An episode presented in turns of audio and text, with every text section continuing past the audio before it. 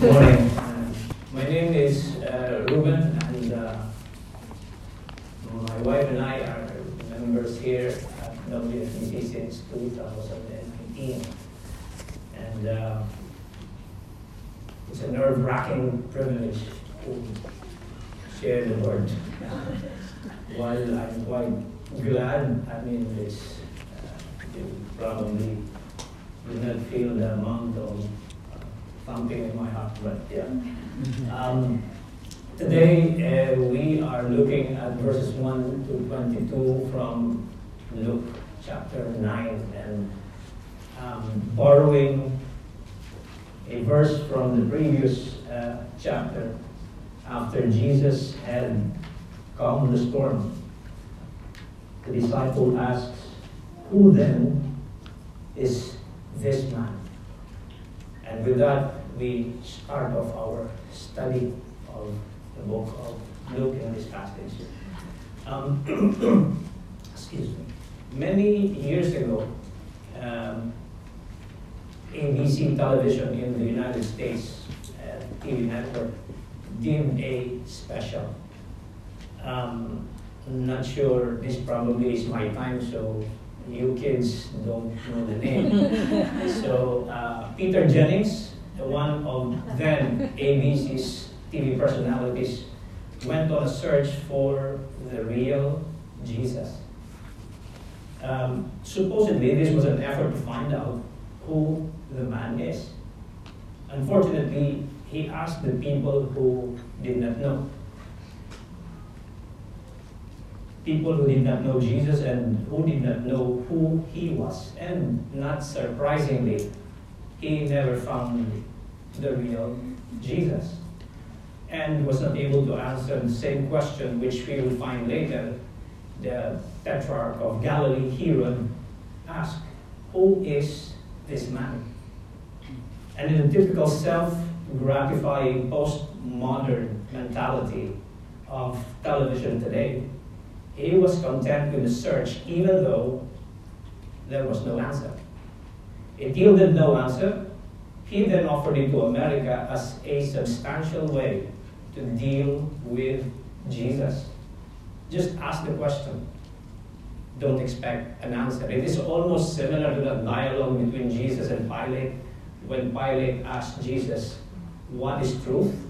And then he turned around and never expected an answer. The passage we read today is, is actually, um, well, it is tragically sad for anyone who does not know the answer to that question because it affects his or her eternal destiny. A, on the answer to the question, who is this man, hinges everyone's eternity, whether it will be spent in hell or in heaven. And the passage we read today is just so, so rich um, that, you know, we could perhaps take so many key messages from this. Just the first few passages, we could talk about the 12 ordinary men, and we could spend maybe sermons and sermons on this. But just for today, I would submit that one key message I'd like to pick up from this is just the last line of the passage that says, Jesus is the Christ of God. Jesus is the Christ of God. And through the different portions of Scripture, we will pick up, and I will pick up a couple of observations from different passages, uh, portions of or verses, and uh, I'll, I submit five different observations to you, starting with verses 1 to 6. Reading the text, if you could kindly follow along uh, in your bulletin, verses 1 to 6. And he called the twelve together and gave them power and authority over all demons and to cure diseases.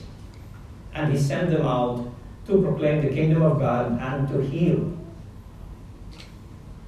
And he said to them, Take nothing for your journey, no staff, nor bag, nor bread, nor money, and do not have two tunics. And whatever house you enter, stay there, and from there depart. And wherever they do not receive you, when you leave that town, shake off the dust from your feet as a testimony against them. And they departed and went through the villages, preaching the gospel and healing everywhere. Just a little bit of, of context. We come to a point which is almost penultimate to a shift in Jesus' ministry because from Luke 9:51, Jesus starts shifting his eyes to Jerusalem and makes his way towards that last week in his life. So after his victory over Satan in the wilderness, he begins his ministry. He ministers in the areas of Nazareth, and I think you remember, I think Joe preached on this, our brother Joe, Nazareth and Capernaum. And then he made a notable visit again to Nazareth. Um, and then looking back on Luke 8, um, last week our brother Peter spoke of our Lord Jesus as the Lord of the natural, which is those disasters, disease, and death, and the spiritual, so that even demon over demons and demonic powers. However, prior to this call in verse 1, Mark captures an intervening activity where Jesus took a second trip to his hometown in Jerusalem. So, you see, uh, Luke is quite rushed in going to the question who is this man? So, he leaves out some details in between, and we will find that out later, even as we move about when Jesus feeds the 5,000. So, he skips going back to Nazareth, where he preached from and in Luke 4, he preached from the synagogue the passage that we read earlier, that today the scripture is fulfilled in your sight. So we pick up this section in the ministry, and by all accounts, at this stage, all the 30, all the 36 months in his ministry, this is now the 18th month. So there are only 18 months to go. And by uh, at that time, Galilee is approximately 3,200 square kilometers. It's half the size of Shanghai, our time. 204 villages, a number of people, and up until this time, it has always been a one-man show. If you want a preacher, only one, that's Jesus. Because at this time, John the Baptist already lost his life. So there's only one preacher. There's only one healer. There is only one power over demons and there is only one who preaches the kingdom of God. And it's only Jesus. 18 months to go. And so now he calls the 12 and says, Boys, now is the time. And so, a couple of observations in this call. He multiplies himself or his ministry with 12. One of the things that really fascinates me is he calls the 12, gives them power, over demons um, to cure diseases. And Judas is still with them. Isn't that? I, it just baffles me how Jesus runs a team, including somebody who would take him to the cross. Now he commissions the 12. One item to note here is in the growth of the apostles, there was a first call to faith, and I think our brother Luke preached on that when he started calling them, it was a call to faith, the first call. And then he called them for a lasting discipleship. And then it was followed by a call to apostleship, now to be a messenger. And in this part of the text, he is calling them to be his interns. This is like a on the job, you know, on the job training. This is it, man. Now, Luke records a call and a delegation and ascending. So in succession, he calls them, tells them, I'm giving you power, I'm delegating to you power and authority, and then he sends them to proclaim a message. We read the text, he gave them power and authority. I remember John was saying, John McLeod was saying, you know, the diploma that I got from uh, being a PhD in, uh, in engineering not sure whether that has authority and power. It's just a piece of paper. You know, I remember this. But here, Jesus gave the power that he has to his disciples. But before we leave this section, um, let us recall the message. What were they supposed to proclaim? So, yes, power, we understand that, to cast out demons. Yes, power to heal. But what is the, what is the message? And there is one singular message that Jesus has been preaching right off the bat. He quotes again, The Spirit of the Lord is upon me because He has anointed me to proclaim the good news to the poor. He has sent me to proclaim liberty to the captives and recovering of sight the blind, to set at liberty those who are oppressed, to proclaim the year of the Lord's favor. And yet, also, we read in 1 John 3, verse 8, the reason the Son of God appeared was to destroy the works of evil.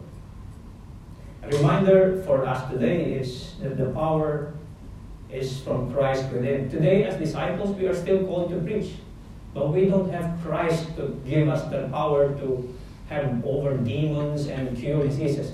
Wouldn't that be great if we all had the power over demons and just go to wherever we think there are, you know, powers that be?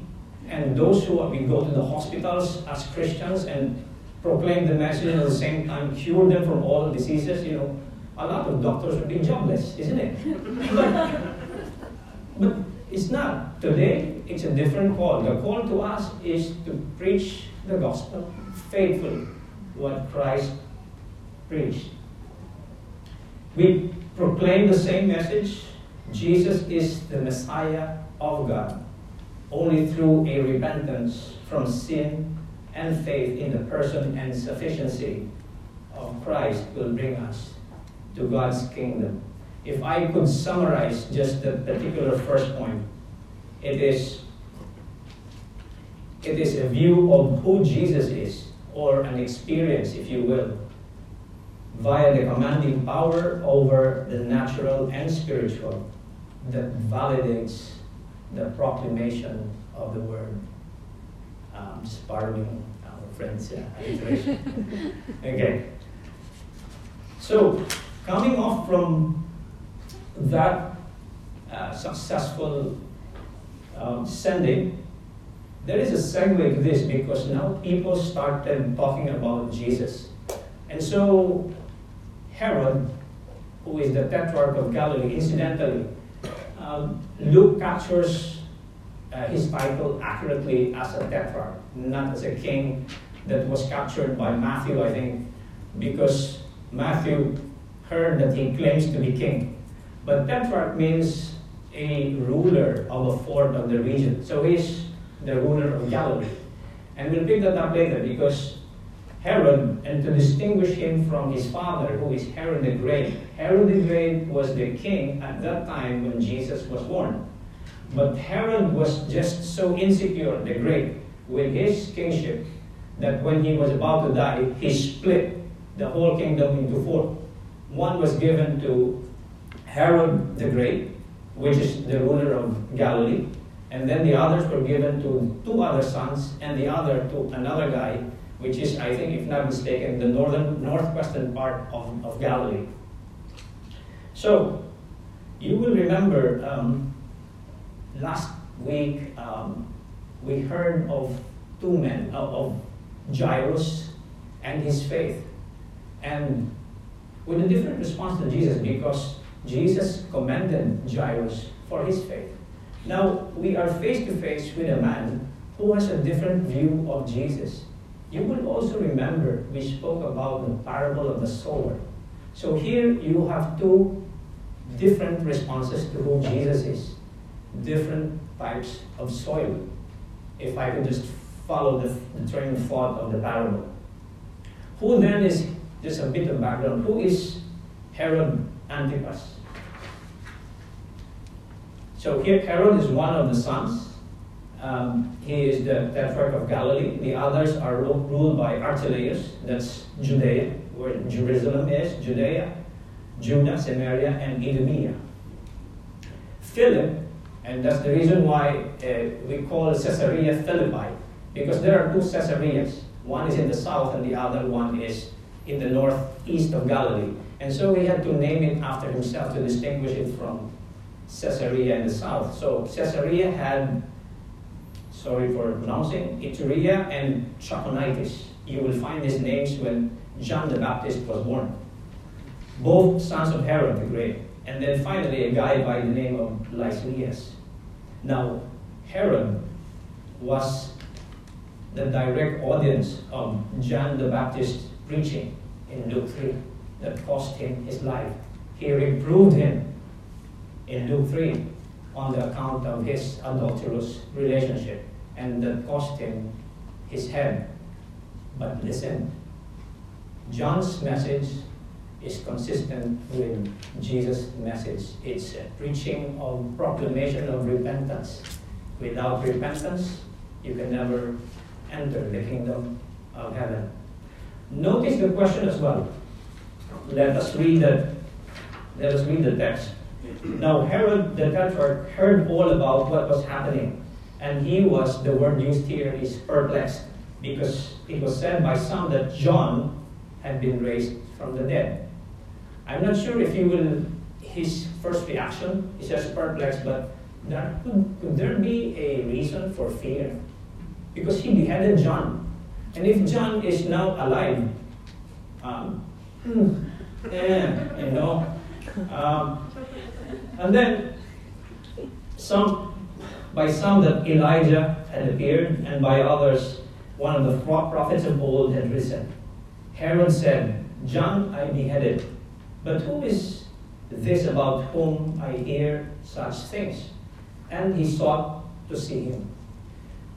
Please take note, he did not ask, Who are these 12 men? He asked, Who is this man? The man and the message. That was who Herod asked. And also, he asked in, in the last passage, part of the passages, he sought to see him. And he will get his audience. If you go later to look in the end of Luke in the trial, is said he continues questioning him and trying to seek signs as if he wants some more entertainment because you know like miracles after miracles. And so i want to know him more but scripture never tells us that herod converted to christ. Never. Also this same question that herod asked is probably the most important question. And it has not been asked just by herod. If you look back in 5, Luke 5, the scribes and the Pharisees asked. In Luke 7, this time the disciples of John the Baptist, you remember, he sent them to jail.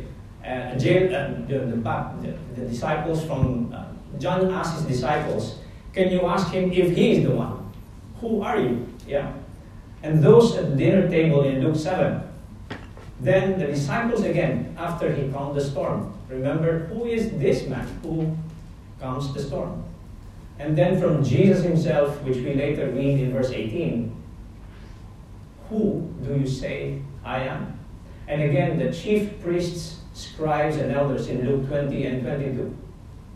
It's the same question that people ask today. Who is this man? Does anyone of us within us still ask that question? Within our gathering today, I am not sure if you do because knowing Jesus is not just an intellectual assent. And we will find that later. Yes, we may know, we may read, and yet we don't listen to his message. We will see later on that the people did not resent his miracles. In fact, they followed him for it, but they resented his message. They resented him for who he is we move on to we move on to Bethsaida, where he moves from from the place that he, he is at, at Herod's time, and he crosses the river. So there is again an intervening passage here. Luke does not tell us what happened before. There are only two miracles in the four Gospels that they speak of, only two. One is the feeding of this 5,000, and the other is the resurrection of Christ. And we read verse 10. On their return, the apostles told him that all they had done. He took them and withdrew apart to a town called Bethsaida. When the crowds learned it, they followed him and he welcomed them and spoke to them of the kingdom of God and cured those who had need of healing. Now the day began to wear away, and the twelve came and said to him, Send the crowd away to go to the surrounding villages and countryside to find lodging and get provisions, for we are here in a desolate place. But he said to them, You give them something to eat. They said, But we have no more than five loaves and two fish. Unless we are to go and buy food for all these people, that's quite a lot. And, and the original text is strictly males. It's not man as in generic. So by all accounts, some people estimate that the number of people there is anywhere from 15 to about 25,000, depending on the number of children who were who belong to each of the families. Yeah, and assuming all those men are ma- married with family, you know, they just like for a quick estimate. But for, the, for there were about 5,000 men, and he said to his disciples, Have them sit down in groups of about 50. And they did so and had them all sit down. And taking the five loaves and two fish, he looked up to heaven and said a blessing over them. Then he broke the loaves and gave them to the disciples to set before the crowd. And they all ate and were satisfied. And what was left over was picked up 12 baskets of broken pieces. Just a little bit of a comment. This is probably the largest and the most massive miracle and the high point of Jesus' ministry in the whole of Galilee. It demonstrates not only his power, but his compassion. The miracles of Jesus were to prove that he is God, but also demonstrate the compassion of God on human suffering because of the effects of sin. We look at verse 16, um, and this is the high point of the miracle, he keep giving them to the disciples. Incidentally, the other parallel passages said it was Andrew, I think it was Andrew or Philip, Philip, Philip, who was the one who found that there were five loaves and two fish. And they said, you know, we, we cannot obviously feed them with just these two.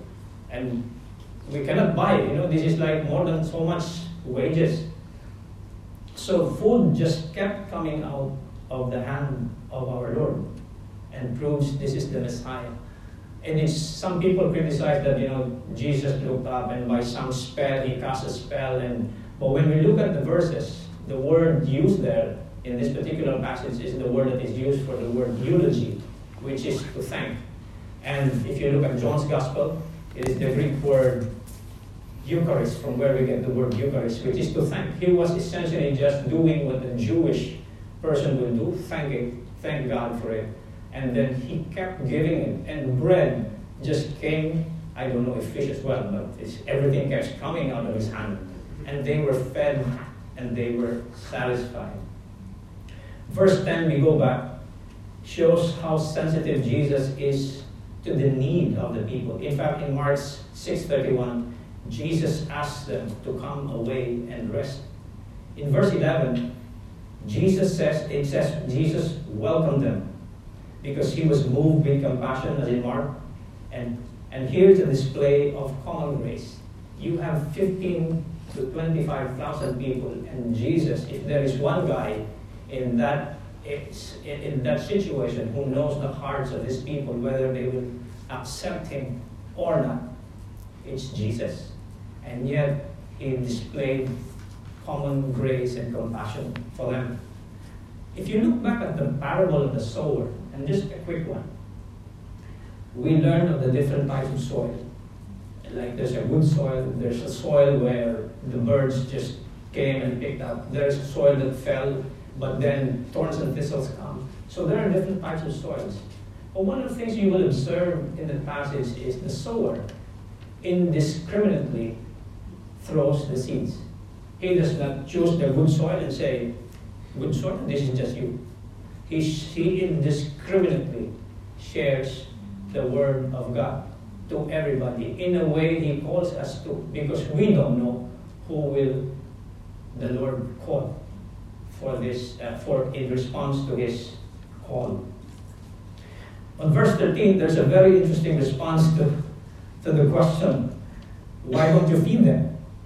as if saying, My friends, I just gave you power, authority, and over demons and curing and everything. And also, if Jesus probably would lecture them on the Old Testament, uh, you know, in Second Kings, do you remember Elijah when he fed, you know, and the you know the woman said, "I only have this much, and this is all I've got," and the bread and the oil kept coming. If if probably Jesus were here today, he would have lectured me the same. Reuben, I just you know, so the third question comes more like with a little bit of a teaching moment and perhaps a little bit of sarcasm, if you will. Verse 15. I'm sorry. By the way, barley, sorry, the loaves that were mentioned here are not like loaves.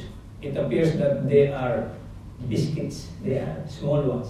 And even the fish were like small fish because think of it. Who would, push which mother will send a child five loaves of bread and, you know, two fish for lunch? I mean, just I mean, with, with just just getting through the practicalities of it. So these are not like you know super big bread like maybe in our thinking. And then they all ate and were satisfied. The original word is the word fodder, F O D D E R. It's like when you feed your uh, your animals with fodder. It's like so abundant to the point where I mean, I'm really full, you know. And exactly the word satisfied is they were filled. And to top it all, the miracle says, and here is how God works with so much precision 12 baskets left. I think it was Jesus who invented papaw. you know, I mean, yeah, it's papaw. And this is, uh, we had a discussion one time in Sunday school. Why is it 12? Well, there are 12 apostles. How can you just miss one? Obviously, you have to give them one as well. So, 12. By the way, there is another miracle where um, it's not shown in, in Luke, but uh, where he feeds the 4,000 later. And it's a totally different miracle. For, for one, the baskets, the baskets that were described there in the original were the same type of baskets that was used to lower Paul when he was being saved from, uh, from his opponents. So, in, in that miracle of the 4,000, the baskets were big. Here, the baskets used is a small one, so you can just take it with you. And just to distinguish the two different miracles. What is the take out from this application? Obviously, we don't see, I don't, I don't know if God will allow us to do a miracle of the 5,000, feeding the 5,000, or even our family, yes, we, you know, we provide for them. Um, but we see here the merciful, generous hand of God, His compassion, His sympathy, His tenderness, the kindness of God even toward those who rejected Christ. And it's an example for us. We ought to walk the way He walked. We need to show mercy to the people who need rest. And rest here is, if you have a chance to read Matthew 11 28, it, it's one of the most misquoted verses as well. When he calls and says, Come unto me, all you who labor and are heavily laden, and I will give you rest. But rest there is not the physical. If you look at the context of the passage, he was talking, if you read the rendition of the message by Eugene Peterson, he talks about it, the way it was translated is Are you tired? Are you weary of religion? Come, and I will give you rest. And it was the religion that is being imposed by Judaism on the crowd that he is preaching to, that he is he wants to give them rest. And it's not just physical, but it's more rest for their souls. We need to bring whatever relief we can to those who suffer from sickness and diseases that sin brings into the world. It goes without saying, you know, you visit them when they are sick, you, you visit them in prison, you visit them when they are in need. But mostly we need to tell the people of the eternal bread of life, who is Jesus Christ. He takes care of us He shows us the compassion of God. We should ask the Lord that we should be able to share the same compassion that God gave to those. If I were to put the, and I think I missed the summary for the first, the second point, but if you could go back to your notes with Herod, I am so sorry. And just for the sake of remembering the point on Herod, we have a crown, confused, challenged, and perhaps concerned. And in verses 10 to 17, we find Jesus, the compassionate creator. Let me stop there for a while because I was listening to a, a sermon on this, and somebody said, Look, can you, can you imagine Jesus not being regarded as creator? And then he, he described when Jesus raises people from the dead, where do you think they got back those intestines that has been embalmed? And we think, yeah, that's, that's for real. When, when he heals the withered hand, where does the limb come from? Where? It's not like, you know, some spell of magic. And the thing is, his healing is always immediate. And this points to his creative power.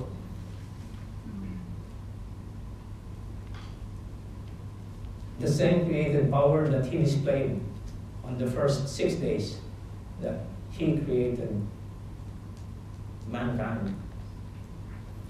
We go then to verse 18 to 22, and this one I will tell you the title earlier A Confession of the Apostles. Okay. A Confession of the Apostles. Let me read the text. It came about that while he was praying alone, the disciples were with him, and he questioned them, saying, Who do the multitudes say that I am?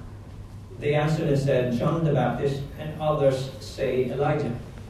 But others that one of the prophets of old has risen again. And he said to them, But who do you say I am? And Peter answered and said, The Christ of God. But he warned them and instructed them not to tell this to anyone, saying that the Son of Man must suffer many things and be rejected by the elders and chief priests and scribes, and be killed, and be raised up on the third day. So here, Jesus asks two questions. It's addressed both to the disciples.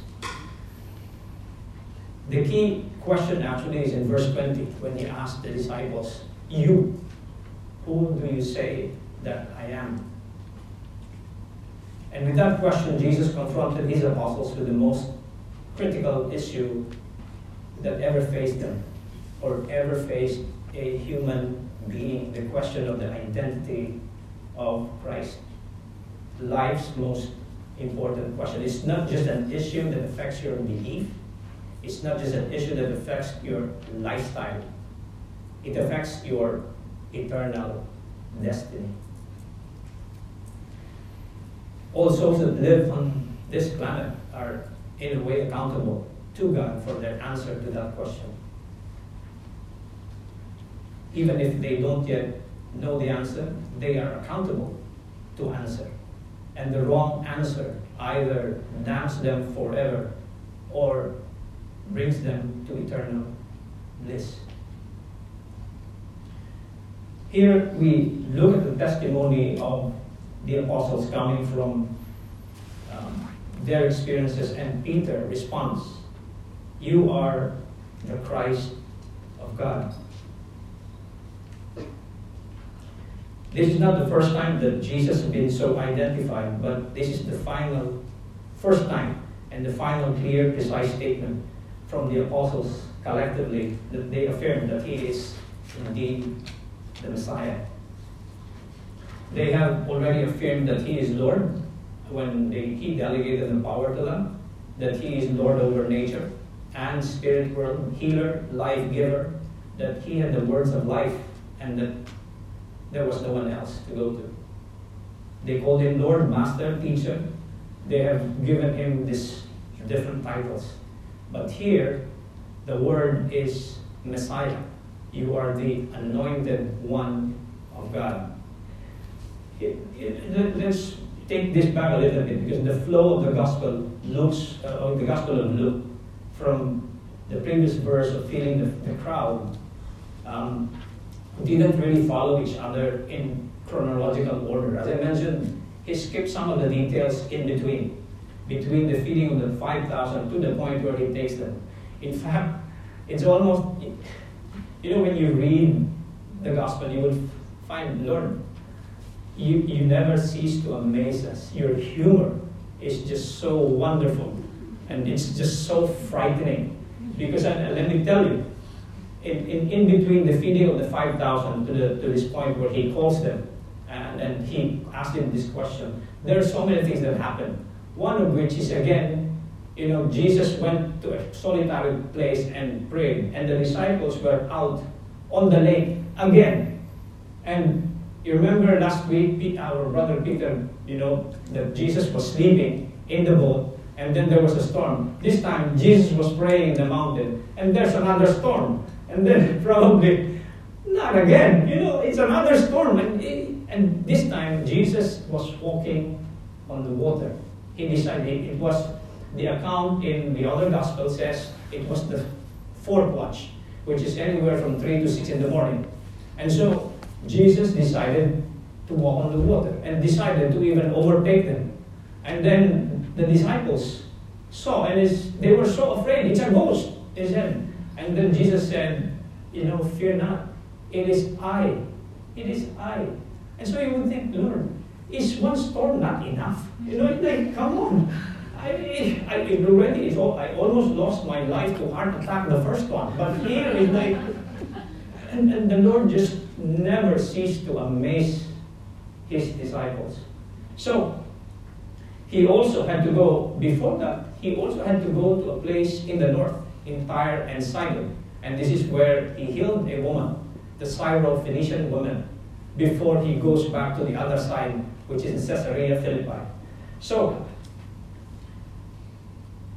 Matthew fills in the blanks of what happened between the feeding of the crowd and the affirmation of the disciple. This is also recorded in Mark 6 if you want to take a look through Mark 8:26. So you can see that it covers a lot of chapters in reality. So we are told that at this point, when he asks the confession of Peter, there are only eight months to go before his crucifixion. So between the time of 18, when he calls them, 18 months into his 36, yeah, three years, 36 years of ministry, 18 months, 36 months of ministry, he already spent at the time when he called the disciples and sent them. And then now, between that time, there are only eight months to go before his death.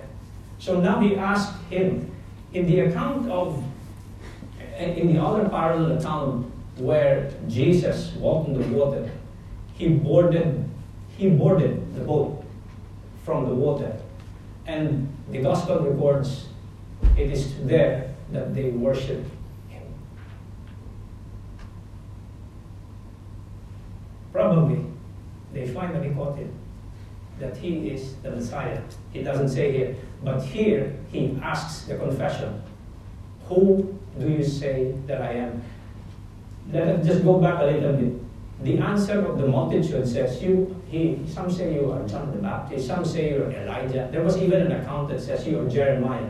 And because these are Jews, they remember the prophecy. They said that for some reason, God will bring back Elijah and, and John. And so in their mind, you could be that guy. It's not a bad answer, isn't it? But he has been saying all along, I am the Christ. He, when, when you look at Matthew 5, Matthew 5 1, when he starts his Sermon on the Mount in the Beatitudes, Matthew records in detail something that looks insignificant. If you look at Matthew when you go home, he says he went on, a, on the hills and then he sat down and he started teaching. And the teaching was about the upside down kingdom of God, the Beatitudes. And essentially, Jesus takes the posture of a rabbi and then essentially says, talks about Moses and talks about him the new Moses. That's the impact of the, just that section.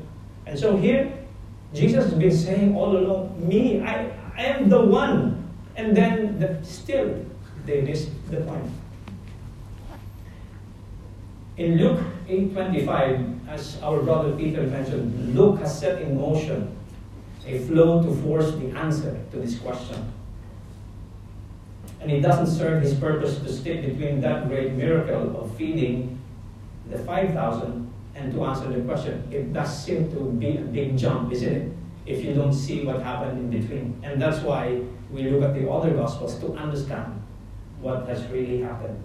But here, he forces them to answer the question.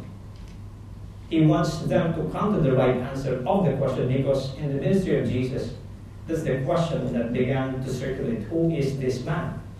It's still the question that compels cults and Muslims and even you know those who have who believe that they are of the faith have Bibles in their pews, and yet they have a different answer to that particular question. And you would think, what, what, is, what is wrong with these guys? How, how, can, how can they miss the point? How can they miss Jesus? And there is there is an answer that is given in, in, in the book of John that says, Unless my Father draws them to me, then they will not come. And so, again, in this, um, if we look diligently in the Gospel of Luke, in, in Luke 1, he, he is called the Son of the Most High, the Son of God. In Luke chapter 2, he is called the Savior, Christ, God. In Luke 4, he is called the Holy One of God, the Son of God, Christ. In the end of Luke 22, he is Christ, Son of Man, Son of God. His titles have been made clear up front. So, again, we say, yeah, so they missed the whole question. What in the world would cause them not to believe? In John 12 42, he says, But because of the Pharisees, they were not confessing him, lest they should be put out of the synagogue, for they love the approval of men rather than the approval of God. Do you still remember one of the soils? One of the soils where you know it grew, but then there are thorns and thistles. Here, if if you if you actively remove yourself from the Judaism, the faith of Judaism, then it's not just getting out of the religion. You're getting out of the community. They're kicking you out. It's your life, it's your job, it could mean anything. And it's true today, even with Christians. You profess to follow Christ, we could be out of a job, depending on the situation. And so, in Luke 2.26 as well, he says, It has been revealed to him by the Holy Spirit that before he had, this is to, uh, um, I think, Zechariah or Zacharias, that before he had seen the Lord's Christ, yeah, we talk about him as our Messiah, he is our God's anointed, God's chosen. And this is one of the observations you will see here is that he is the Christ of God. He is not the Christ of man. He is the Messiah of God. He is not our. We did not choose him. God chose him to be his own. At his baptism, the Lord said, Thou art my beloved Son. It's a very possessive description. In Acts 3.18, the things which God announced beforehand by the mouth of all his prophets, that his Christ should suffer that is his Christ. In Acts 4.26, the kings of the earth took their stand, the rulers gathered together against the Lord and against his Christ, his anointed. There is a bit of an application here when we claim, um, when we look at our relationship with Christ, that we should treat Christ very carefully. He is God's anointed. He is not our anointed. He is not anointed by any other. And so sometimes you think, could this be the sin against the Holy Spirit that is unforgivable? And probably yes, because you reject the Christ, the anointed one of God, then you reject his gift of pardon. In just reading again the text, if you look at uh, the last line of the text, Jesus warns them. And you would think, um, why, why would Jesus warn them? He said deliberate uh, specifically, and there were two words that were used here. He, the word warned and charged. He actually, in in the original, this is a, a military command. Again, if we live in his Jesus time, if you are in an army, in the Roman army, if you disobey the command, it is, it is death. So this is a very, very strong term. Do not tell them anything. Commentators suggest it's categorically timing. And there are two elements to this. One, it's a time of judgment. Remember, he is now moving and moving away from Galilee. This will be the last time that he is in that area. And so he will be going and his to his journey to Jerusalem. And in a sense, it is enough. So he says, look, do not tell them. I, we've done our part. Secondly, he said, this isn't really the time. Because my time has, remember when he says, the Son of Man has yet to suffer. It's not yet done. And there's a big if we maybe we don't we may not be able to see this, but remember Jesus fed the five thousand. He cured the sick. Now everybody thinks that he is is the Messiah. Why don't we, you know, organize ourselves and band ourselves and create a political party and overthrow this guy?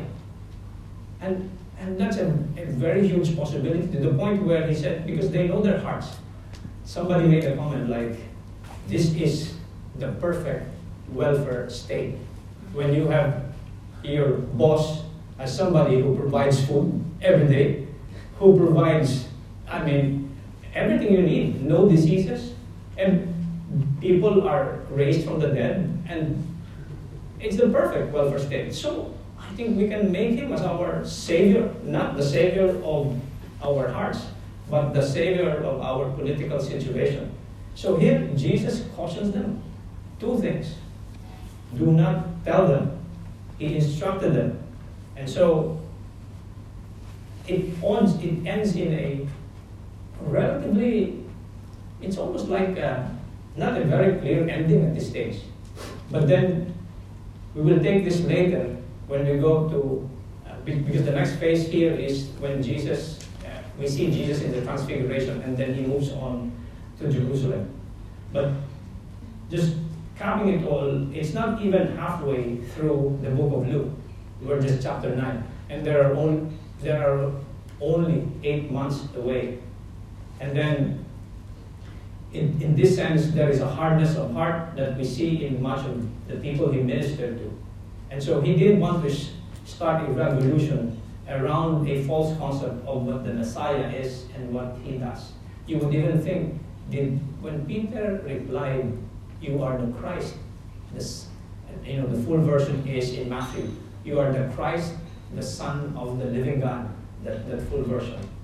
You would even guess was what was Peter's heart? What was in his mind?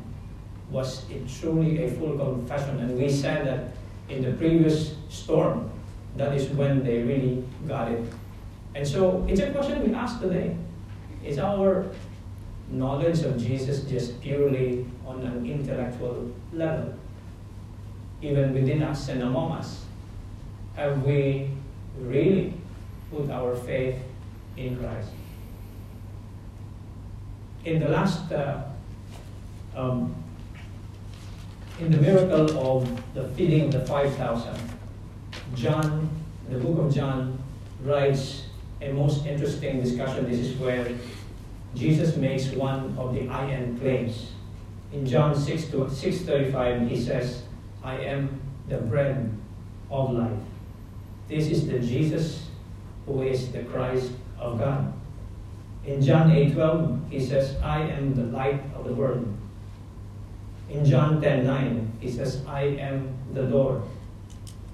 In John 10:11, he says, I am the good shepherd.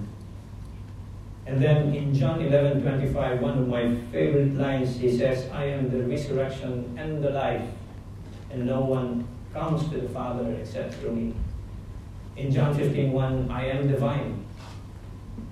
And one of the ones that we don't count as one of the seven is when he was conversing with the Pharisees, when he says, Jesus said to them, Truly, truly I say to you, in John 8 58, before Abraham was, I am. Let us just wrap this up uh, in conclusion. So, a span of 18, 10 months in the verses 1 to 22. And the key question continues to be who is Jesus? And still asked and answered today by every person who hears the gospel or anyone who reads the Bible. If anyone, including anyone within this room, is willfully blind to the truth, refuse to believe what the Word of God says about Jesus, the God of Christ, or the Christ of God, His life, His work, His message, he will not be and will not acknowledge the diagnosis of his or his own heart's sinfulness, as well as the condemnation to eternal hell, and that salvation is through faith in him alone, then he or she will come to the wrong conclusion about Jesus.